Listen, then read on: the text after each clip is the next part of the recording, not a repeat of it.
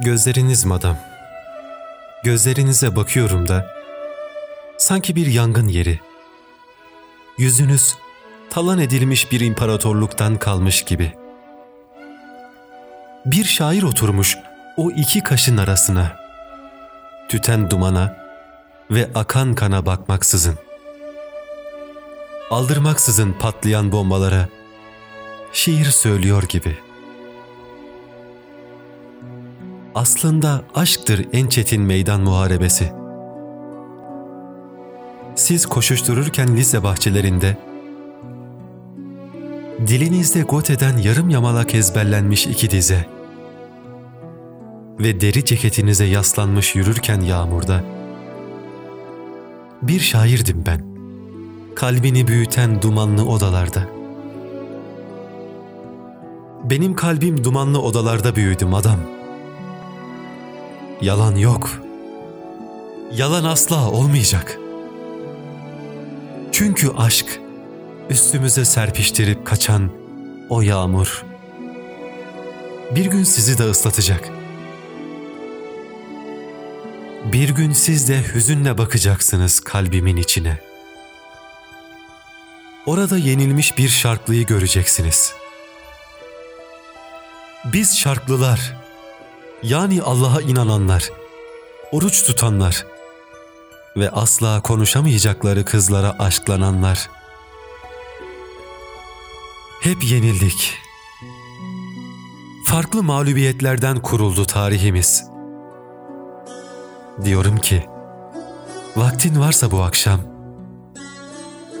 bizim yüzümüz kızarır madam. Söyleyemeyiz.'' Biz uzaktan sevmelerde birinciyiz. Genç kızlara başımızı çevirip bir bakamayız. Bir bakarsak, usulca elimizden kayarak parçalanır kristal gençliğimiz. Biz kristal gençleriz madam. Kolayca tuz buz oluruz.''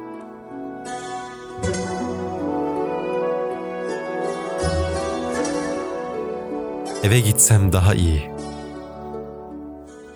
İyi de benim o darmadağın halimi bırakıp nereye? Her gece saatlerce alıştırma yapıp da bir tek sevda sözü fısıldayamamanın sıkıntısını. Aşksızlıktan solan bu cismi terk edip nereye gidiyorsunuz madam? Merdivenlerde peşinizden koşup da isminizi haykıramamayı, size bakarken derin bir acıyla kıvrandığımı fark etmeden nereye ha? Sophie, Rosemary, Ayşegül. Onun için üç isim seçmişti.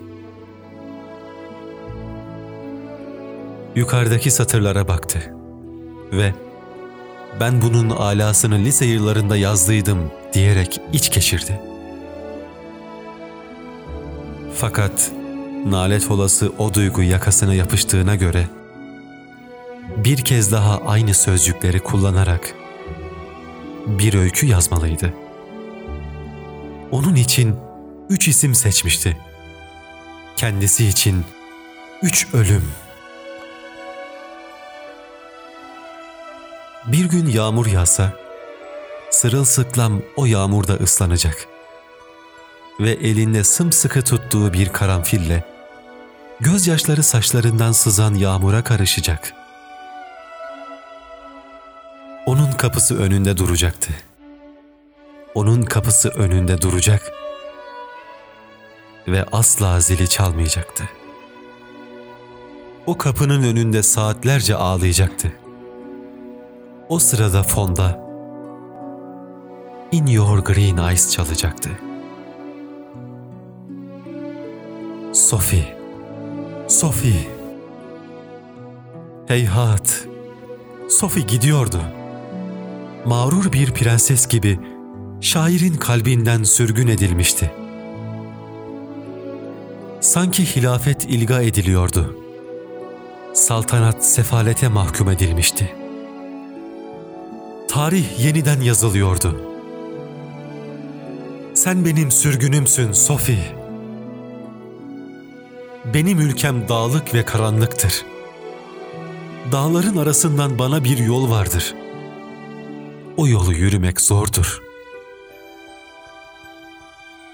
Sanki bir nüfus sayımı günü. Sokaklar boşaltılmış. Pardesülü bir adam sırtını asırlık ağaca vermiş. Geniş bir alanın kenarında mızıka üflüyor. Zaman zaman gözlerini uzak bir noktaya sabitleştirerek kendisine bir soru soruyor. Doğru cevabı bulmak için uzun uzun düşünüyor. Ve gözleri ışıldayarak cevabını mırıldanıyor.